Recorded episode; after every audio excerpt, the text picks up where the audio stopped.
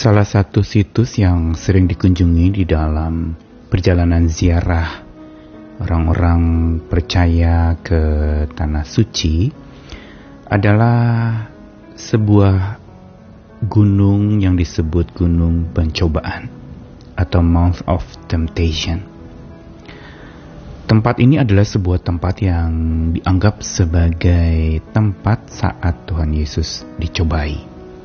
Saat melintas daerah itu, saya lalu kemudian bertanya mengapa disebut gunung pencobaan.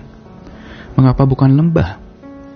Mengapa pula bukankah lembah itu adalah tempat yang memang digambarkan sangat mengerikan, tetapi ini disebut gunung pencobaan. Tetapi saya jadi ingat apa yang Yesus alami ketika dia dicobai.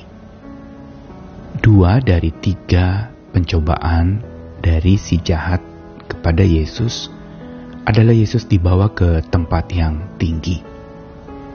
Dibawa ke tempat yang sangat tinggi puncak pegunungan yang bisa melihat seluruh keindahan dunia. Setidaknya yang ada di lokasi itu. Begitu pula pencobaan yang ketiga di mana Yesus dibawa ke bubungan bait Allah untuk supaya dia diperintahkan untuk menjatuhkan dirinya dari bubungan tempat yang tinggi itu. Semua mengajarkan kepada saya satu inspirasi bahwa mengapa gunung, mengapa di tempat tinggi karena memang pada saat di mana kita sedang ada di masa yang sedang baik, jaya, tinggi, Sesungguhnya kita tidak lepas dari yang namanya pencobaan. Karena cobaan hidup itu bagaikan gunung yang menjulang, indah dipandang dan sangat tinggi. Karena itu kita mau belajar bagaimana supaya kita bisa kuat menghadapinya, tentu saja bersama dengan Tuhan.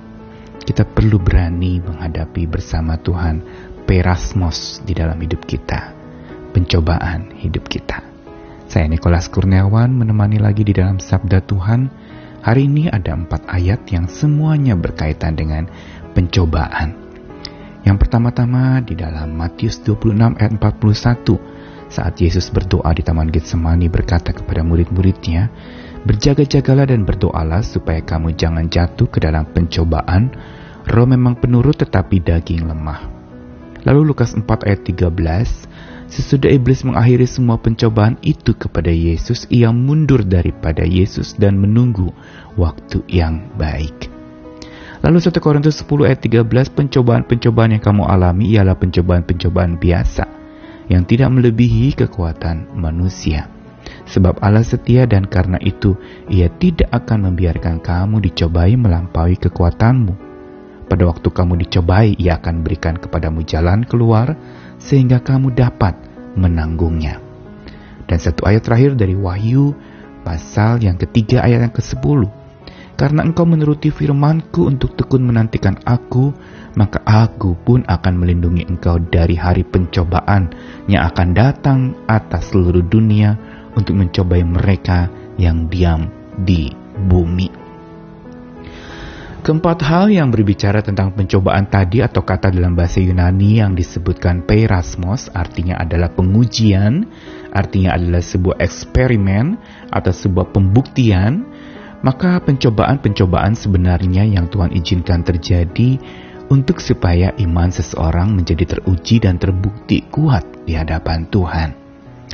Karenanya Tuhan mengingatkan juga kepada para pengikutnya untuk berjaga-jaga dan berdoa karena inilah resep yang paling jitu untuk supaya kita tidak jatuh dalam pencobaan.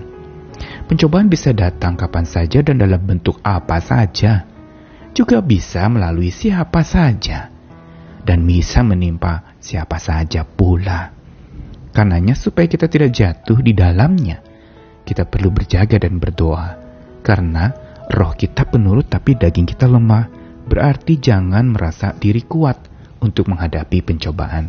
Kita butuh kekuatan Tuhan lewat berjaga-jaga dan berdoa.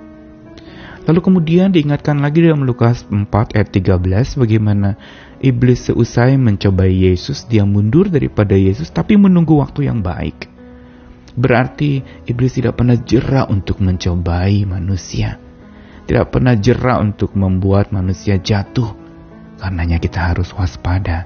Berita apa pun bisa jadi pencobaan hari ini yang membuat kita menjadi lemah iman, menjadi lengah dan tidak berdaya, dan merasa diri penuh dengan khawatir, cemas, dan akhirnya tidak beriman lagi kepada Tuhan. Tapi janji Tuhan jelas lagi di 1 Korintus 10 bahwa pencobaan yang kita alami, pencobaan yang tidak pernah melebihi kekuatan kita. Karena apa? Sebab Allah setia dan ia tidak akan membiarkan kita dicobai melampaui kekuatan kita. Dan pada saat kita dicobai, janji Tuhan jelas, ia akan berikan jalan keluar sehingga dapat menanggungnya. Tapi pertanyaannya adalah, apakah kita mau dituntun oleh Tuhan supaya kita menemukan jalan keluar dari pencobaan kita? Satu-satunya cara adalah kita harus keluar berjalan bersama dengan Tuhan. Sebagaimana di Wahyu dijanjikan, karena orang percaya di Philadelphia menuruti firman Tuhan untuk tekun menantikan Tuhan, maka Tuhan akan melindungi mereka dari hari pencobaan yang akan datang atas seluruh dunia untuk mencobai semua manusia di bumi ini. Janjinya jelas sekali dan peringatannya jelas sekali bahwa Tuhan mau mengajarkan kepada kita saat peirasmos atau pencobaan itu datang. Kita perlu berdoa berjaga-jaga kita perlu yakini dan imani bahwa Tuhan selalu menjaga dan melindungi kita. Tapi jangan kita lalu mencobai Tuhan kita. Kita selalu dijanjikan bahwa Tuhan tidak pernah memberikan pencobaan melebihi kekuatan kita. Dia akan memampukan kita untuk bisa keluar dari dalamnya. Karena dia menemani kita pertanyaannya mau tidak kita ditemaninya. Dan biar kita seperti apa yang dikatakan dalam kitab Wahyu. Orang yang terus menuruti firman Tuhan dan tekun menantikan Tuhan, maka Tuhan akan melindungi dia dari hari pencobaan yang akan datang. Mari kita terus bersandarkan kepada kekuatan sabda Tuhan, tekun untuk selalu menantikan Tuhan, dan Tuhan akan melindungi kita. Pencobaan-pencobaan yang kita alami memang bagaikan gunung menjulang indah dipandang mengundang untuk didaki, tapi tanpa dituntun Tuhan dan tinggal di dalam Tuhan, maka kita akan terhilang dan tidak tahu jalan pulang. Karena itu, teruslah berjalan bersama dengan Tuhan dalam pencobaan hidupmu yang sedang kau hadapi hari ini atau yang akan kau hadapi nanti. Tuhan mengasihi kita sekalian. Amin.